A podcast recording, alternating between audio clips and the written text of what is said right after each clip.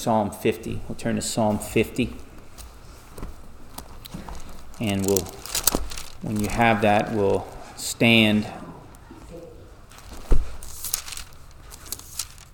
We'll stand as we read and give honor to God and His holy word as we read Psalm 50, starting at verse 14 to the end of the chapter.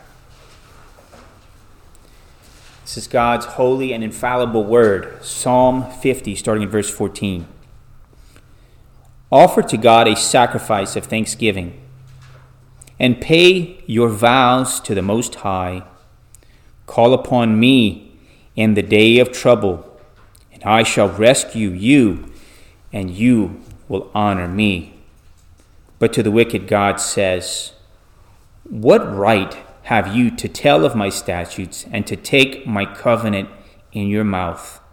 For you hate discipline, and you cast my words behind you. When you see a thief, you are pleased with him, and you associate with adulterers. You let your mouth loose in evil, and your tongue frames deceit. You sit and speak against your brother. You slander your own mother's son. These things you have done, and I kept silence. You thought that I was just like you.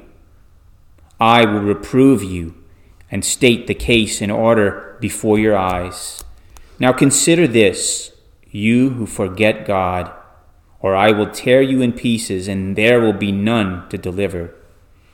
He who offers a sacrifice of thanksgiving honors me, and to him who orders his way aright, I shall show the salvation of God.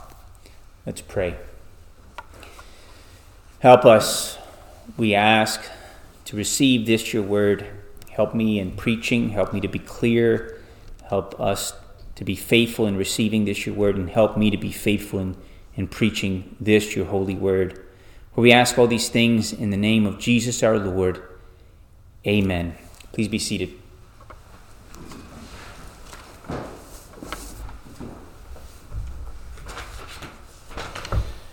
What are the reasons why people forget?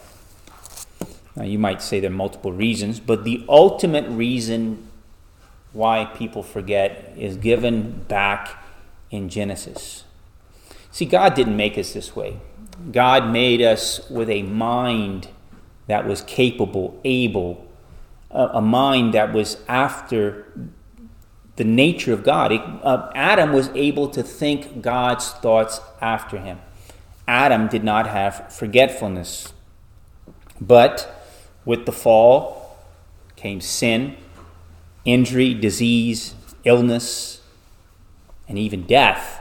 And that's why, because of the fall and fallen nature, that's why we have cell death, that's why we have loss of memory and of those things. And it's because, again, the sin of our first parents, why we have this fallen condition. But notice this as we read in our text, especially in verse 22 the warning not to forget God. So you might argue if you work, especially if you work in the medical field, that forgetfulness is always contributed to some sort of physical abnormality or some sort of health problem. But here in this psalm, God mentions it as a moral problem, forgetting Him. So it's a moral failure, not really primarily a physical deficit. This psalm, Psalm 50. We're not going to look at the whole psalm, but we're going to look at verses 14 to the end of the, of the chapter or of the psalm. Uh, this particular psalm was written by a man named Asaph. And I, I want to go back in First Chronicles. Keep your place in, in the Psalms, but we'll look at First Chronicles as we go back and look at some of the history behind Asaph.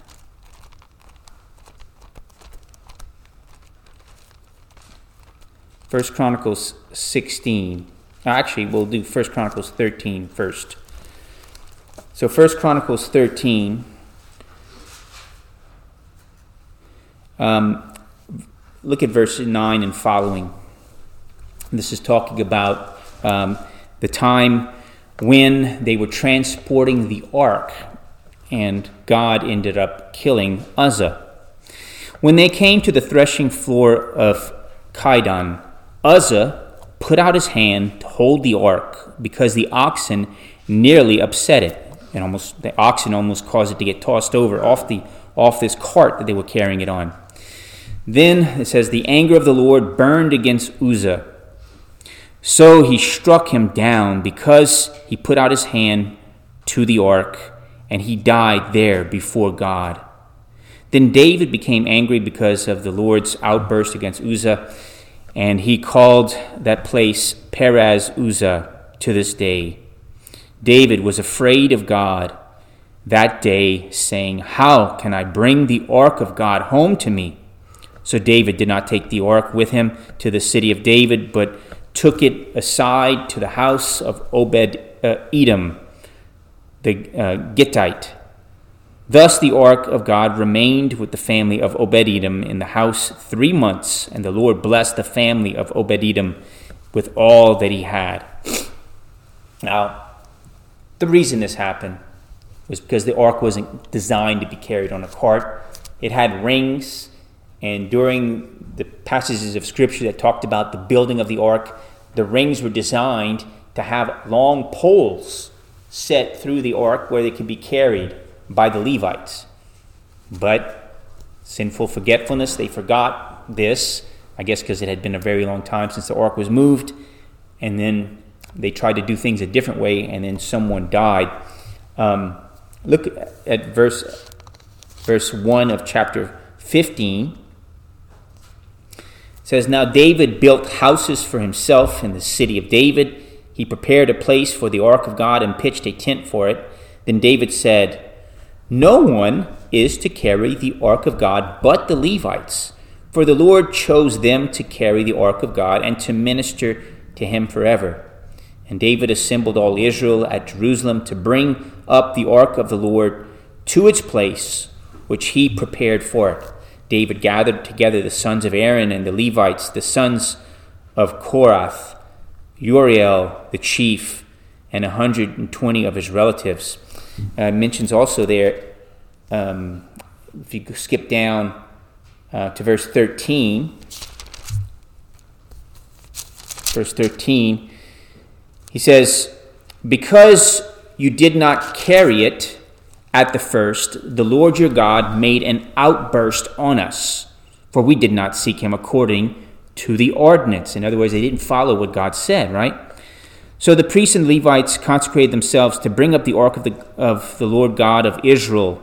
The sons of the Levites carried the ark of God on their shoulders with the poles thereon, as Moses commanded according to the word of the Lord.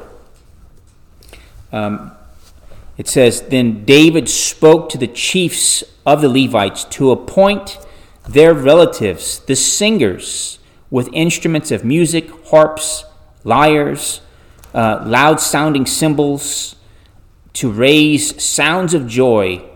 So the Levites appointed Heman, the son of Joel, and from his relatives Asaph. Asaph here is mentioned there. And then in chapter 16, verse 4, chapter 16, verse 4, it says, He, that is David, appointed some of the Levites as ministers before the ark of the Lord even to celebrate and to thank and praise the Lord God of Israel. And it mentions in verse 5 Asaph as being the chief. So this man, Asaph, was the chief man appointed by David for giving God praise and worship at this t- very important time when the ark was being carried back into Jerusalem. So that's, that's the, the beginning here of who we have as far as Asaph and who he is. As we get to this psalm, Psalm 50, we'll see that we are to flee the sin of forgetting God. God calls us to flee the sin of forgetting Him. And we'll look at this in two main points. Give God the sacrifice of thanksgiving and secondly, remember God and your covenant vows. So let's look at this first main point. Give God the sacrifice of thanksgiving. Verse 14. It says, You are to offer to God a sacrifice of thanksgiving. What does that mean? Well, Asaph, especially, and his people at this time in history had a great deal to be thankful for. God had established them in the kingdom. God had given them a, a upright king, King David, a man after God's own heart. He established them as a nation. He brought the ark back into Jerusalem. God was blessing his people. They had much to praise the Lord for. How much more for us? Yes, it was great they had the ark. It was great they had the sacrificial system. But they had the types and shadows. They had the blood of bulls and goats, which could never truly take away sin. But we know that we have Jesus Christ. It's mentioned in 1 John chapter 2, verse 2, that Jesus Christ was sent as a propitiation. That is, a sacrifice to turn away the wrath of, of God due for us for our sin. Not just any sacrifice, the ultimate sacrifice in Jesus. So, as much as Asaph had reason to rejoice and give God what we call the sacrifice of thanksgiving, how much more so those of us who have been given Jesus Christ as our Lord and Savior. Um, in 2 Corinthians chapter 5, verse 15, it says this We who are Christians are to show forth our lives as being thankful to God by not living any longer for ourselves, but for him who died and rose again for us. 2 Corinthians 5:15. We give the offering of God of thanksgiving, a life of sacrificial thanksgiving. Now, if you're familiar with this, the Heidelberg Catechism is divided in three sections. It starts off with guilt, talks about what sin is, talks about the law and our transgression of the law. So man is guilty before God. The next section talks about grace. What did God do to help us by giving us his only begotten Son to suffer and die for sinners so that we can be reconciled to him? The last section of the Heidelberg talks about gratitude. Because of what Christ has done for us, we are to live a life of gratitude for God. So we're not earning God's favor by living a life of gratitude. It's, it's the response of a fruitfulness of a true and lively faith. It's an evidence that we are His children by giving to God an offer of a sacrifice of thanksgiving in that way. Getting back to Psalm 50, verse 15, it teaches more than just having this offering of a sacrifice of thanksgiving. It talks about a relationship between us and God. Look at verse 15. Call upon me in the day of trouble, and I shall rescue you and you will honor me. I don't know about you, but I've known people who have dealt with trouble, and when troubles came, maybe their conclusion was that God was not faithful. Maybe their conclusion was that God is not good, and why go to church if he let if God let this bad stuff happen to me?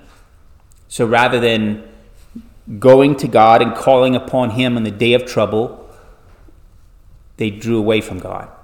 And perhaps you've met people like that. I, I, you've probably heard me say this before. I, I met a, a woman who said, Well, where was God when my son died? Well, God was in the same place in heaven where he was when his son died on the cross. We are to call upon God in time of trouble, and it says, I shall rescue you, and you will honor me. This is God speaking through the mouth of Asaph in verse 15. Um, Philippians 4 talks about being anxious for nothing, but in everything in prayer and supplication with thanksgiving. Let your requests be made known to God, and the peace of God, which surpasses all comprehension, will guard your hearts and minds in Christ Jesus. Philippians 4 6 and following. Seek help from friends. Seek help from your brothers and sisters in this church. Seek help from your doctor. Seek help from anybody. Maybe even pay somebody if you need help. But don't forget to seek God in times of trouble. That's what the psalmist is telling us to do. That's what God is telling us to do in this passage. Again, people can forget God in the midst of a trial or trouble. But not only that, I do want us to look back at Deuteronomy 6 as a place where people can forget God in times of plenty. Look at Deuteronomy chapter 6.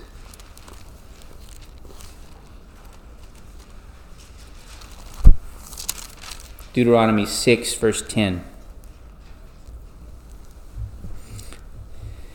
Then it shall come about when the Lord your God brings you into the land which he swore to your fathers, Abraham, Isaac, and Jacob, to give you great and splendid cities which you did not build, and houses full of all good things which you did not fill, and hewn cisterns which you did not dig, vineyards and olive trees which you did not plant, and you eat and are satisfied.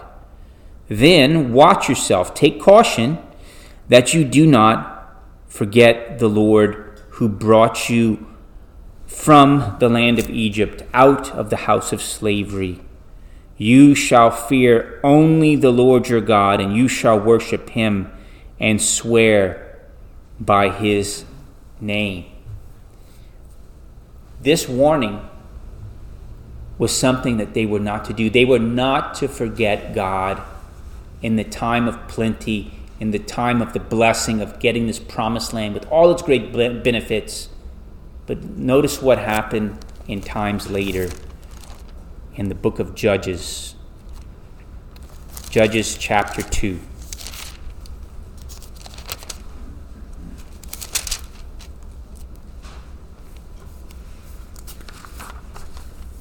Judges 2 7.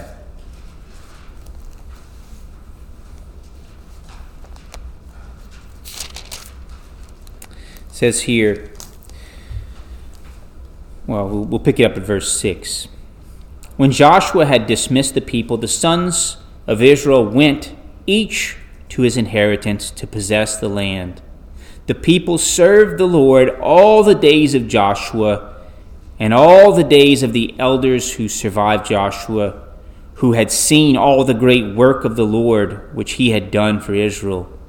Then Joshua the son of Nun, the servant of the Lord, died at the age of 110. And they buried him in the territory of his inheritance in Timnath Heres, in the, in the hill country of Ephraim, north of Mount Gaash. All that generation also who were gathered to their fathers, and those who arose, and says, all that generation also were gathered to their fathers, and there arose another generation after them who did not know the Lord, nor yet the work which he had done for Israel. What you have here is a generational forgetting. They enjoyed those olive groves, the homes, the cisterns, all those wonderful blessings, but what happened? They forgot the Lord who delivered them out of the bondage in Egypt. But God tells us in this text to call upon Him in time of trouble. Don't forget God in times of trouble, but don't forget God in times of plenty as well.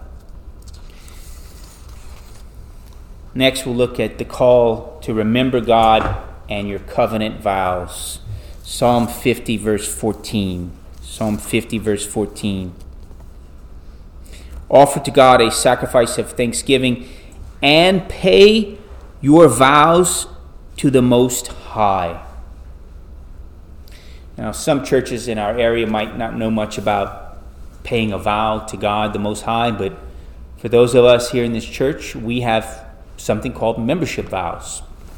Um, I did bring my book of church order so that I could recount with you not all, but just two of the membership vows. These are the final two of five. Do you acknowledge Jesus Christ as your sovereign Lord?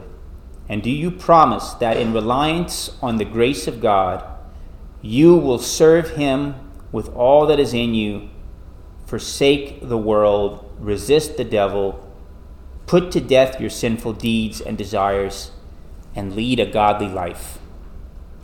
When we become a member of this church, we make that vow. But also another vow. Do you promise to participate faithfully in this church's worship and service, to submit to the Lord, to its government, and to heed its discipline, even in the case that you should be found delinquent in doctrine or life? In other words, are you promising to be faithful and attend uh, the church's worship and services, to submit to the leadership of the church and its discipline if ever need be? These are vows that we make before God and many witnesses that we are to pay before the Lord our God Most High. Membership vows. What about wedding vows? You make a vow to love your spouse and to no, love no other till death do you part. And that's a promise you make before God and many witnesses. That's a vow that we are required to pay before the Lord our God. Those of us who have been ordained as deacons or elders or gospel ministers, we take vows to serve the Lord in a way that that's something that we ought to remember to pay our vows before the Lord. These are all things that we find more in the Orthodox Presbyterian Church, I would say, than um, in different other denominations. In verse 16, Psalm 50, God rebukes the wicked, some of them who claim to be in covenant with him. Look what he says in verse 16. But to the wicked, God says, What right have you to tell of my statutes and to take my covenant in your mouth. So this is a person who's, who talks about Scripture, who talks about, says here, God's statutes.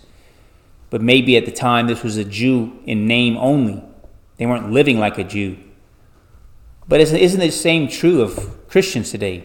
They take God's covenant upon their lips, they talk of Scripture, yet God says, What right do you have to this? Because it goes on to say, a case against those people who are claiming to be in covenant with God, yet are living in a way that is turning their back on Him. And examples of these cases are found in, in verses 17 through 20. The first one is this You hate discipline, and you cast my words behind you. Now, I'm, I'm thinking how to explain this and I was examining this earlier. Should a Christian, as to be holy, say, I love discipline? I'm so excited when, when God chastises me. Uh, I don't think that's exactly what we're, because I mean, I'm, who, who would say that I'm delighting in, in getting a divine chastisement from God? But when we look at the New Testament, in Hebrews 12, Hebrews 12 gives us light as far as how a godly person is to look at the discipline of the Lord. Very important passage. Look at Hebrews 12. Remember, the rebuke is that they hated discipline, but his, this passage in Hebrews 12 tells us how we are to look at discipline.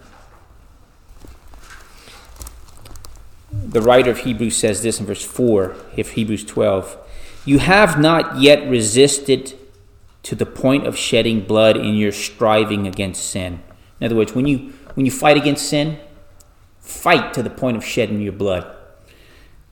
And you have forgotten the exhortation which is addressed to you as sons. My son, do not regard lightly the discipline of the Lord, nor faint when you are reproved, that is, corrected by him.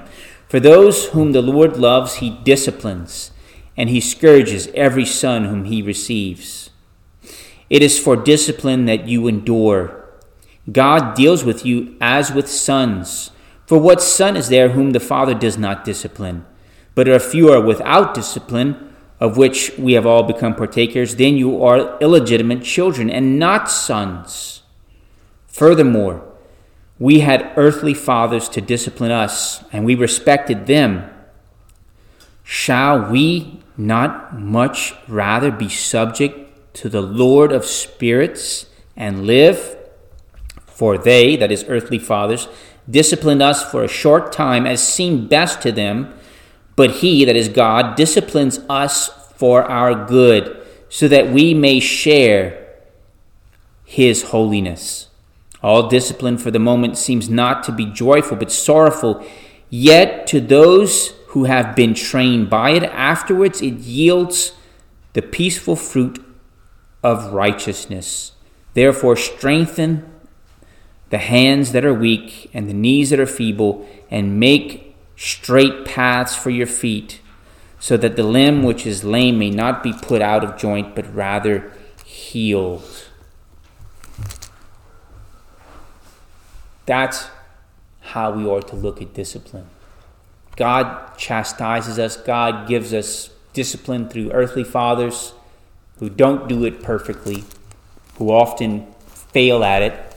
But we have a divine Father in heaven who is perfect in his chastisement and his discipline. And he gives us discipline to help us grow in holiness. So, again, according to verse 17, we are not to be like those who hate discipline, but to receive it as God gives it, knowing that it's from a loving Father who is concerned about our growth in holiness. Says that we are not to be those who cast his word behind us. You, you know, we, we go to church and, and I'm sorry to say this, but we have people um, who we meet and they come to visit the church, and sometimes it's like they don't want to follow what God's word says. They want to cast God's word behind them. We are not to cast his word behind us, but is to be the, the guide that teaches us in the way that we are to go. He tells us a, a bit of a case against these lawbreakers, these covenant breakers, verses 18 through 19. When you see a thief, you are pleased with him and you associate with adulterers. You let your mouth loose in evil your tongue frames deceit. You sit and speak against your brother. You slander your own mother's son, your brother, uh, your physical brother. These things you have done, and I kept silence. You thought that I was just like you. I will reprove you and state the case in order before your eyes. Wow. As you read scripture, here's one thing that we find out for sure God's not like us, is He? God is not like us. And we should not assume that He is like one of us because He is holy, and even the best of us are sinful. But we are not to think just because God has kept His silence, maybe regarding some of our particular sin, that He is not dealing with that sin I know this is a hard message. But notice this even for somebody that God is rebuking in this fashion, God says this I will reprove you, I will correct you, and state the case in order before your eyes. For even these people that God's rebuking at this time, there's still hope for them. And the hope for them is we'll see in a little bit later. God's judgment, God's verdict beyond about all the ways that such people are behaving. His verdict is found in verse 22. Now consider this, you who forget God, or I will tear you in pieces, and there will be none to deliver. If God is against you, watch out. If God is against you, watch out, because you will be torn in pieces. But He corrects us, He reproves us, and He tells us the way that we should go. He says in verse 23 Repent. He who offers a sacrifice of thanksgiving honors me. He repeats this again. And to him who orders his way aright, I shall show the salvation of God. Notice this, brothers and sisters. We are not reconciled with God by ordering our way aright perfectly in every way, shape, and form. We're only reconciled with God through the perfect work and blood of Jesus. But He calls us to be a holy people, those who do order our way aright and those who do so, who take his covenant upon their lips and seek to not cast his word behind them, who seek to give him a sacrifice of praise for all that he's done for us in Jesus Christ, God shows us the salvation of the Lord through Jesus Christ our Lord. Flee the, the sin of forgetting God. I do want to mention that one of the absolute most wonderful things that I've noticed about dealing with people with dementia, Alzheimer's, brain injury, and all sort of other radical problems that affect the mind when working as a therapist is that I've met many godly men and women. They forget what year it is, they forget who the president is. They forget my name. They forget who their family is. They don't even recognize their, their own siblings. They sometimes don't even recognize their own children. But if you ask them about the Lord Jesus Christ, they still remember what God has done for them through Jesus Christ, their Lord. Yes, the mind falters. Yes, they forget, but they never forgot God because the Holy Spirit gives them and maintains them and gives them that ongoing faith, even in the midst of a failing mind. That's something that I long for. I, I hope that God would give us the grace never to forget them, even when our minds fail, to never forget what God has done for us through Jesus Christ our Lord. Give God the sacrifice of thanksgiving. Live your life in a way that's not just thanking Him verbally, but may your life be a life of thanksgiving before Him.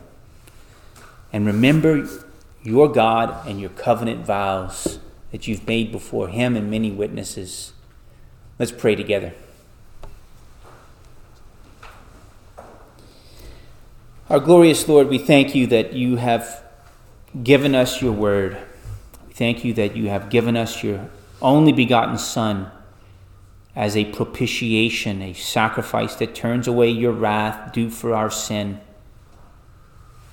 And we pray that you would help us to live a life of gratitude and thankfulness, giving you the sacrifice of thanksgiving. Help us more and more to keep our vows made before you and many witnesses. Help us to be a faithful people, a loving people, a people who turn and repent of sin. Help us not to set your word behind us, but may it always be before our eyes, in front of our faces, that we would delight in your word and we would delight in the perfect salvation that is given to us as revealed in this your holy word. For we ask all these things in the name of Jesus Christ our Lord. Amen. for our closing hymn, uh, one that talks about remembering 550, we'll stand and sing, Let Children Hear the Mighty Deeds.